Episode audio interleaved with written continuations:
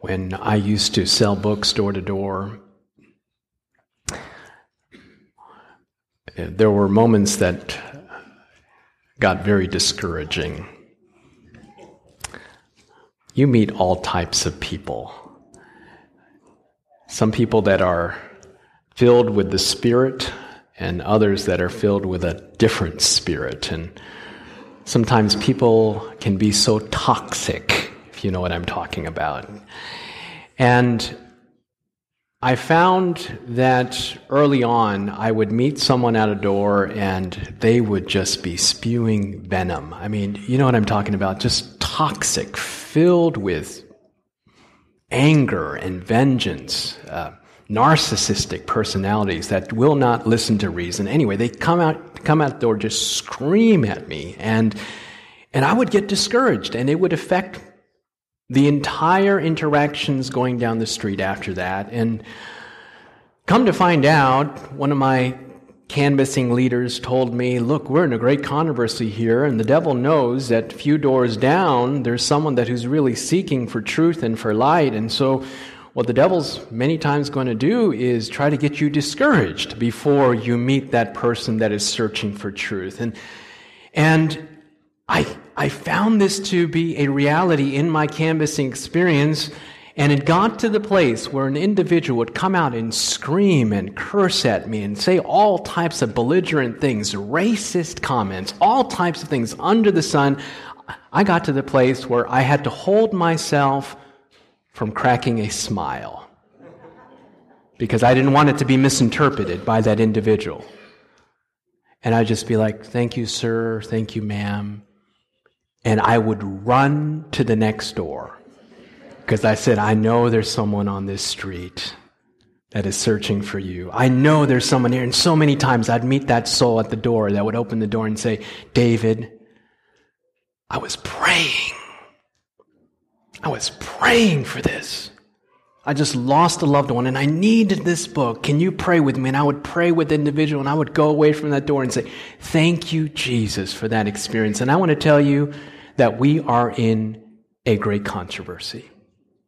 We don't wrestle against flesh and blood. There's an invisible reality that we cannot see. And I want to tell you that in my years of pastoral ministry, I have never experienced such a a vengeance of relentless attacks as we have prepared for this series that is going to take place tonight. I can't even share this morning about my week. I never thought in my years of pastoral ministry. I was thinking this week on uh, engaged in a circumstance and situation. I said they didn't teach this at the seminary. But I want to tell you that we have a God in heaven, amen, that is faithful and that is in control. We have 200 individuals that are registered. These are pre registered online. Brian McMahon has indicated in all his years of evangelism, he has never seen anything like this before. Something is happening. Jesus is getting ready to come, and the devil is upset. Don't let anyone keep you from bringing a soul to these meetings. I want to share a couple things before we get into our message here tonight. Um, if you were there Wednesday night for the organizational meeting for the evangelistic series, uh, Angelo got up. You remember that? The son of Angelico. Just a little backstory on his story. Two years ago, we felt a group of people in, felt impressed to get together and, and pray, have an upper room experience here at the Hillside O'Malley Church. And we began praying for the Holy Spirit and revival here at 7 a.m. Now, if you're familiar with Adventist culture, it's difficult to get souls here at 9:30 on Sabbath morning. And so we stepped out in faith and said, 7 a.m., we're going to begin praying for the Holy Spirit and revival. And so we began. So on a given Sunday morning, uh, 15 to 25 people are here praying for the Holy Spirit and revival, and they come voluntarily, believe it or not.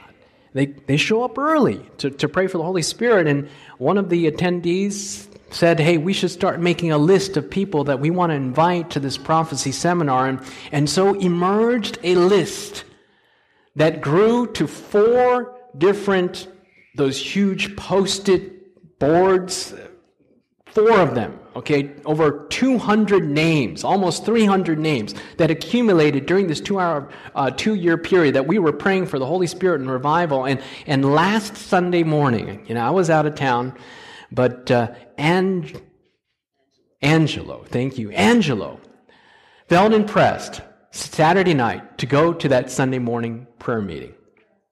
He comes to Sunday morning prayer meeting, 7 a.m., and Craig Hamilton, who's leading out, uh, decided to divide the individuals up into groups, each one having a board to go over the names, to invite to the, to have the Holy Spirit touch their hearts so they can come to this series.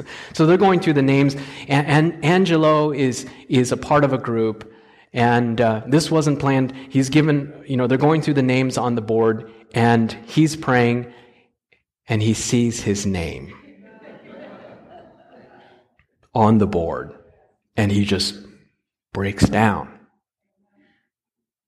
And he was on the first board, meaning that we began praying for him early on. And he got up Wednesday night in that organizational meeting and said, Look, I am here because of prayer. Amen. Praise his name. I am here because of prayer. I want to tell you, friends, something is happening. Something is happening in this city, here in Anchorage. We're praying for rain. Amen praying for Holy Spirit rain, and I believe the Holy Spirit is falling. We're in a great controversy. And just last night, my wife texted me and said, You got to read this story. It's posted on the General Conference website, revivalreformation.org, by Melanie Coleman. Melanie Coleman is the wife of Jeff Coleman. They used to be pastor here at Palmer. And they were preparing for their own evangelistic series. They're now pastoring in Oregon, and she decided to get a group together to pray. And uh, it ended up just being her praying for this evangelistic series. And here it is. I want to read to you a few uh, paragraphs from this. You can read this on the website of the General Conference here. That first Friday night, it was just me. I felt alone, but I prayed anyway. Again, Sabbath evening, it was just me. I felt a bit more discouraged. I put a beautiful rendition. I put on a beautiful rendition of the Lord's Prayer. While it played, I prayed. I knew that where two or three were gathered in your name, you are there. But what if it's just me? I prayed silently. When the song finished, I opened my eyes and the room was full of angels. I started crying as I looked around the room in amazement. The angels were tall, tall as the ceiling, with broad shoulders. They stood shoulder to shoulder with their backs to the wall around the edges of the room. I felt tiny compared to them. They had wings and wore flowing robes like clothes. I was drawn to their faces. They looked like men, very handsome men. Their eyes were so kind, and they smiled gently. Their facial features were defined, and they had a warrior like atmosphere of boldness around them. Their dark hair flowed down to their shoulders, and they looked almost iridescent.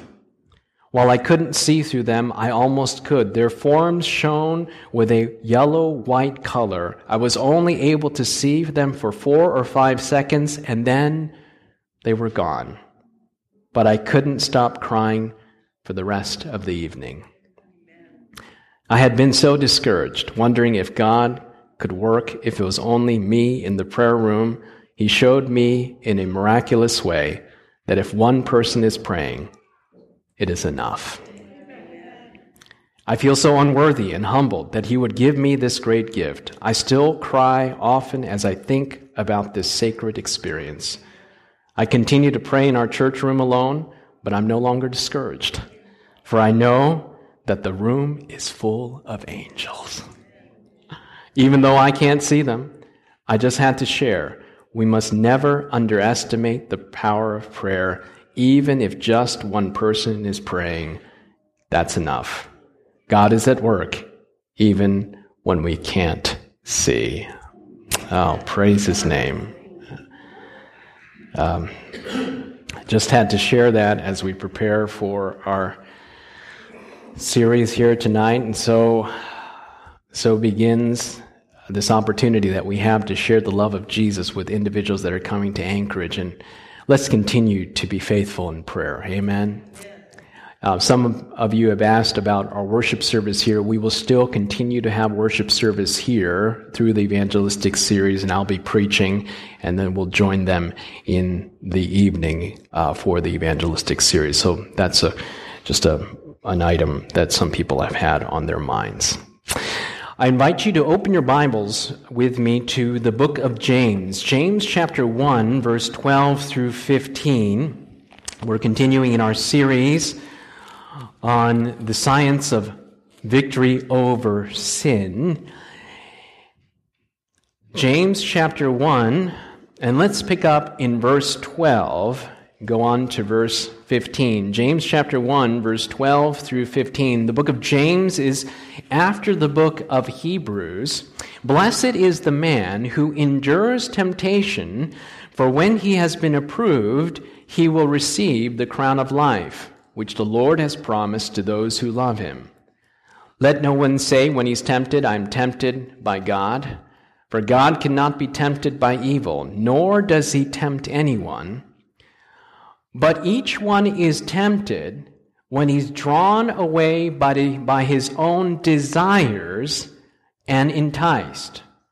Then, when desire has conceived, it gives birth to sin, and sin, when it is full grown, brings forth death. I'd like to pick it apart with you very quickly here. The Bible indicates that, that sin has a unique type of progression that is similar to getting pregnant. It's analogous to conception, the pregnancy, and the birth. And the book of James says that the anatomy or the progression or the stages of sin is similar to the conception experience. Now, before that, the fascinating thing about this verse in particular is that strangely absent in this particular aspect of temptation and sin is the devil. The devil is not present in James' analogy here. Now, this is not to say that the devil does not tempt us. We know he does.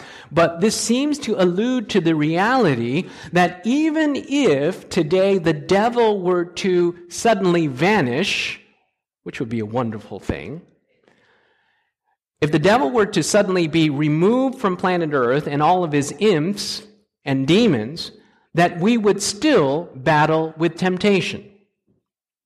That's what the Bible seems to allude to. That, that we're not only tempted from without by the devil, we are also tempted from within. We also have sinful natures that we've inherited from Adam. Every person born into this world inherits selfish tendencies, a bend toward sin. And so even if the devil were to be removed, we would still be tempted from within from sinful desires that pull and tug at us every single day. And here, James points out that many times we get so consumed in this idea of sin as an action, which it is, but what James points out is that sin actually begins before the action on the level of conception. There's a point in which sin is conceived in the mind. Now, I want to go to the screen here very quickly.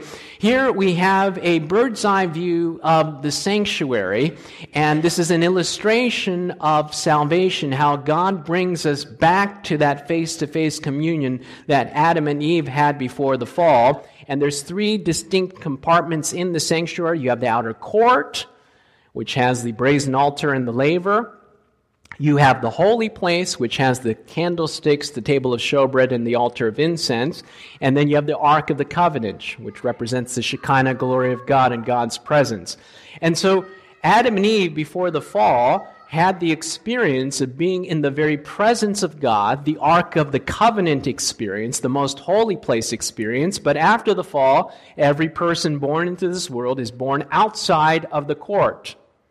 And we come in to the courtyard. We accept Jesus as our Savior, are baptized, and then we have the holy place experience with the table of showbread, the altar of incense, and the golden candlesticks. Now, the important thing to recognize when it relates to the sinful nature and these desires that we have is that when you come into the courtyard experience, you accept Jesus as your Savior, and you're baptized, what happens to your sinful nature? Does your sinful nature suddenly abracadabra after the laver, after baptism, just, just vanish and disappear? Is that the case? Now, that, that was a surprise to me after I was baptized and had the, had the laver experience. I came up the other side, and the next day, I still had to deal with the sinful nature. Now, the question is when is our sinful nature removed? The sinful nature is not removed until this experience when we are at the second coming of Jesus, according to the New Testament, being been given a new body and new natures. So at the second coming, glorification, we all get an upgrade, not only physically, but our sinful spiritual nature is removed. So in heaven, we are not going to be tempted from within by these sinful pulls and selfishness and, and motivations that pull at us every single day. Now, the question is how do we relate to these sinful desires that pull at us every single day? And that is the holy place experience in which God gives us the victory to not walk in the flesh, according to Romans chapter 8, but in the Spirit. And this is a continual process of sanctification. Like Paul says, I die daily. And it's interesting because you look in the, the word tamid that's used for the word continually, that's translated in our English Bibles. The word tamid is used continually for the table of showbread, the altar of incense, and the golden candlesticks. It's something to be uh, happening on a day to day basis continually. Now let's look at the anatomy of sin very quickly here. James chapter 1 verse 15. Then when desire has conceived, it gives birth to sin, and sin, when it is full grown, brings forth death. So there, there is a moment in which we have conception of sin that takes place. And where, where does conception of sin take place? In the mind. Now, now, in this particular case, we are talking about premeditated sin. Okay? Sin that takes place in the mind first, and then it comes out of our fingertips into actions. Now, we can get in a very legalistic mode of thinking, look, I'm not going to do it, I'm just going to imagine it. But in the New Testament, remember in the Sermon on the Mount, Jesus pointed out that if you premeditate, that means to think about before adultery, you have committed adultery where? In your heart. In other words, Jesus says it's not just the action, but thinking about it, imagining it, you're actually culpable for it. If you hate your brother, you are in danger of murder. You think about it in your mind. So, so the Bible points out that when we talk about the battle against sin, the battle against sin really begins where? In the mind. At the point of conception.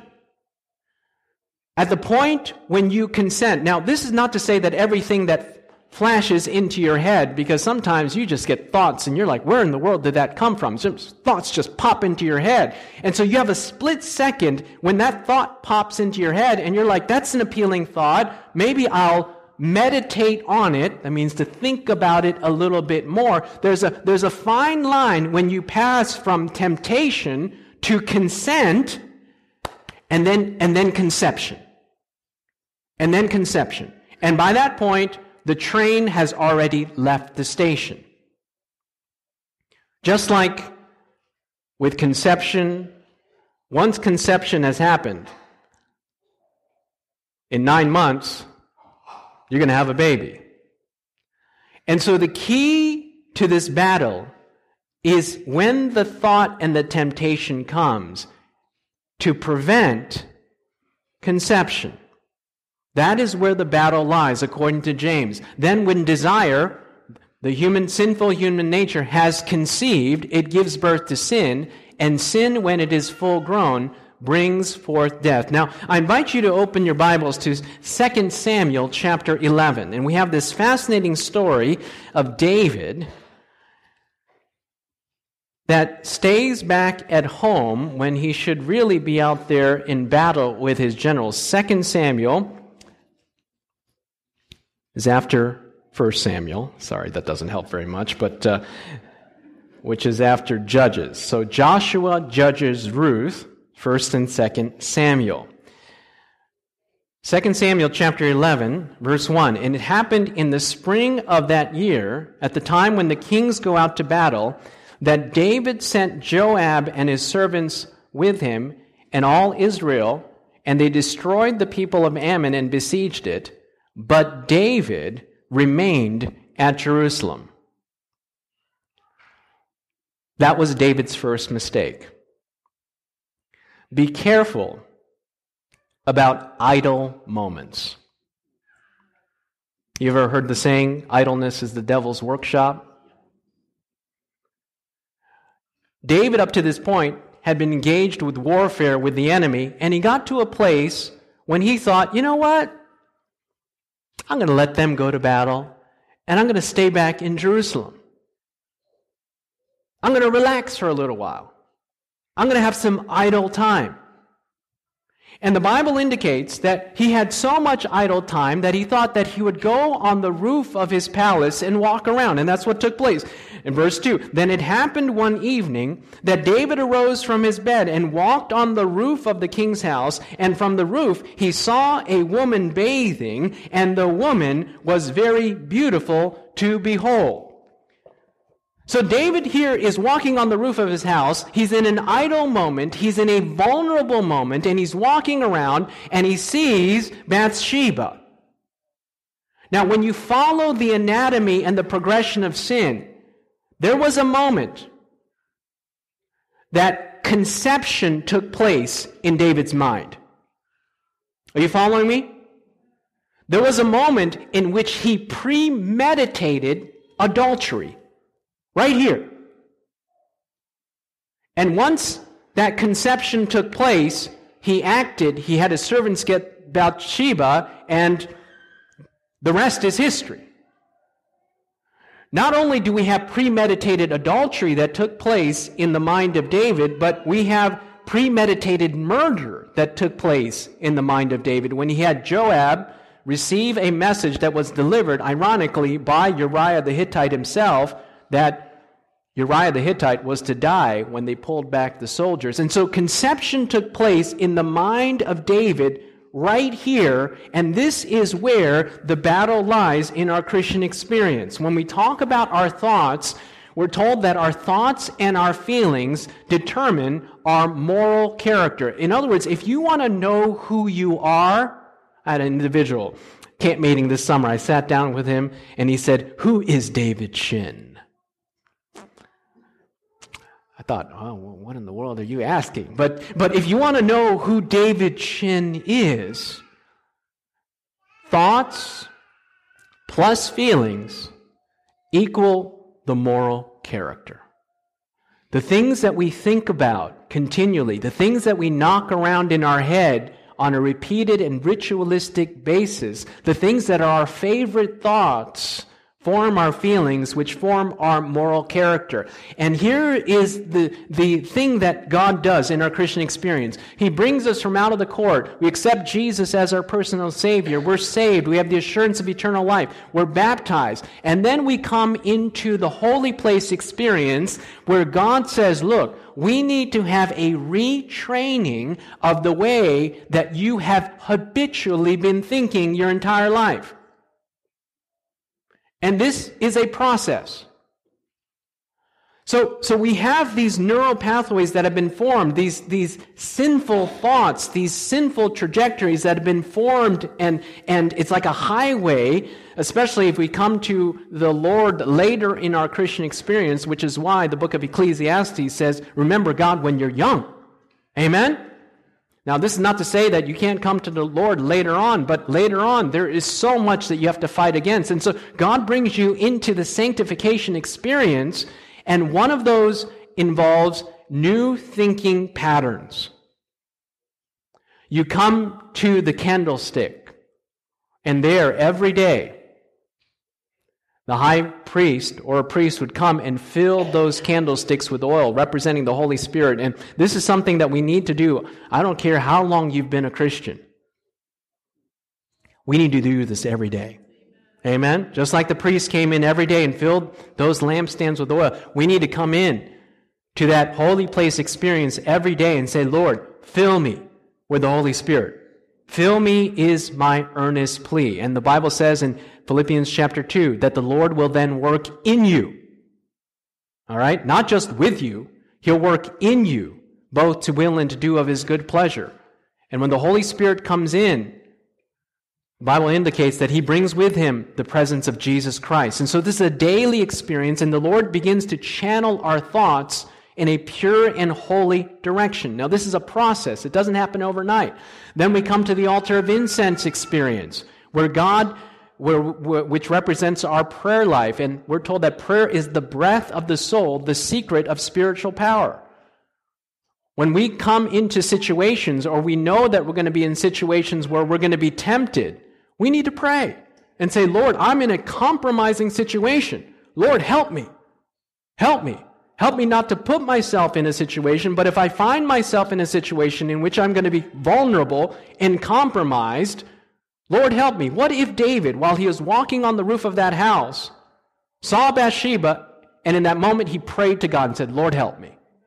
It would have been a different story. There would not have been conception in his mind. And so it's a battle for what takes place on the arena of our mind. And the, the thought processes of Christians that have accepted Jesus as Lord and Savior, we need to bring every thought into obedience to Jesus Christ. Amen? This, this is where the battle is. We can't just let our thoughts run riot. Just go in any direction. You know, there's cer- certain circumstances and situations where, where you're engaged in, and, and sometimes, let me tell you, situations are just toxic. You know what I'm talking about? It's like I feel like I want to take a bath after that. And and and you get some of that, you know, and sometimes it could just get in there and just knock around in your brain and I'm like, "Lord, help me because this is making me, you know, very upset. And it's a battle here. And I have to say, Lord, help me to channel my thoughts in a different direction. Because this, this, is, this is consuming me. So we ask for the Holy Spirit and we pray to God and say, Lord, help me not to think these thoughts. Help me. Please help me. And sometimes, friends, there's, there's things that are said that just sit in there. You know what I'm talking about? It's like, it's not aggressive, but it's like passive aggressive, right? And you're more bothered that you're bothered, right? It just, it just kind of sits in there. And you're like, oh man. And, and, and you have to deal with that challenge. And this is where prayer comes in. You just say, Lord, I need help. I need help to channel my thoughts on you. And then we come to the table of showbread. The Bible says, Man shall not live by bread alone, but by every word that proceeds out of the mouth of God.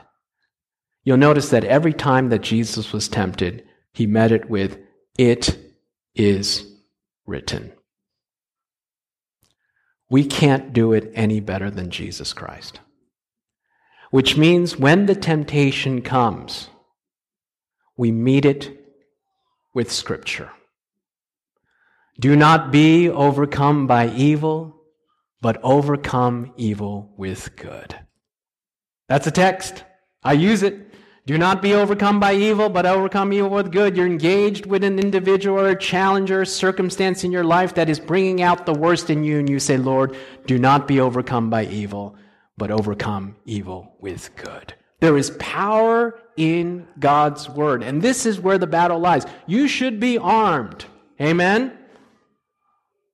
But we're not engaged in physical warfare. We're engaged in spiritual warfare. And so when the temptation comes, be armed with the Word of God. You should have a text ready right there and say, Lord, do not be overcome by evil, but overcome evil with good. And it's in that circumstance and that situation that you can call out to the Lord Jesus in prayer in that situation. I want to read a few quotations here in regards to thoughts and the Christian experience in heavenly places, page 164. We need a constant sense of the ennobling power of pure thoughts and the damaging evil, damaging influence of evil thoughts. Let us place our thoughts upon holy things. Let them be pure and true, for the only security for any soul is right thinking. I want to read on. Message to young people, page 144. As a man thinketh in his heart, so is he. Many thoughts make up the unwritten history of a single day, and these thoughts have much to do with the formation of character. Our thoughts are to be strictly guarded. For one impure thought makes a depression on the soul, makes an impression on the soul. An evil thought leaves an evil impress on the mind. If the thoughts are pure and holy, the man is better for having cherished them.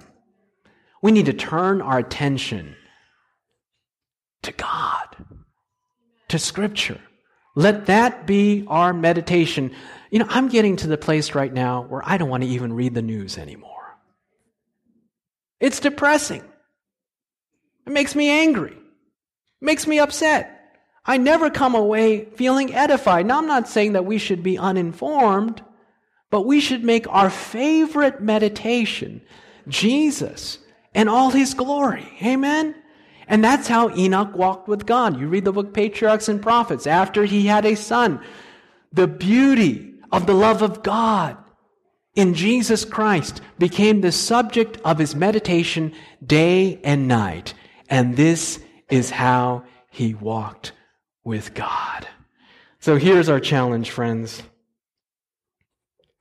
After we accept Christ, after we're baptized, to have the holy place experience, to be filled with the Holy Spirit, to be constant in prayer to be armed with the Word of God so that we can bring every thought to the obedience of Jesus Christ. And the beauty of this experience is that the more you have the holy place experience, the easier it gets. Amen? And you can build the habit of holy thoughts. I want to re- end with this quotation I've shared it before, book Steps to Christ, page 47. Many are inquiring, how am I to surrender myself to God? You desire to give yourself to Him, but you are weak in moral power, in slavery to doubt, and controlled by the habits of your life of sin. Your promises and resolutions are like ropes of sand. You cannot control your thoughts your impulses, your affections. What you need to understand is the true force of the will. This the governing power in the nature of men. The power of decision or of choice. Everything depends on the right action of the will. The power of choice God has given to men. It is theirs to exercise. You cannot change your heart. You cannot of yourself give to God its affections, but you can choose to serve Him. You can give Him your will. Thus, your whole nature will be brought under the control of the Spirit of Christ. You can go to the Lord Jesus and say, Lord, I can't control my thoughts. You can go to the Lord Jesus and say, My thoughts are running in a direction right now that is destructive. Uh, my thoughts are running right now in a direction that is negative my thoughts are running in a way right now that is extremely critical and unchristlike. Help me. Help me. And the prayer of help me is the most powerful prayer that you can ever pray. because you're giving God authorization for divine power to do the impossible. How many of you want that today? Amen. How many of you desire that help? Let us pray. Father in heaven, Lord, we can't control our thoughts. There are things that pop into our minds that pull at our carnal nature, and quite frankly, we enjoy meditating um, on them. But help us, Lord, to bring every thought into the obedience of Jesus Christ. Help us to think Christ like thoughts. Help us to come to the place where Jesus and his character is the favorite place that we want to go in our minds. Believing that we'll be changed from faith to faith, from day to day, and from glory to glory. For we ask these things in the precious name of Jesus Christ. Amen. This media was brought to you by Audioverse, a website dedicated to spreading God's Word through free sermon audio and much more. If you would like to know more about Audioverse, or if you would like to listen to more sermons, please visit www.audioverse.org.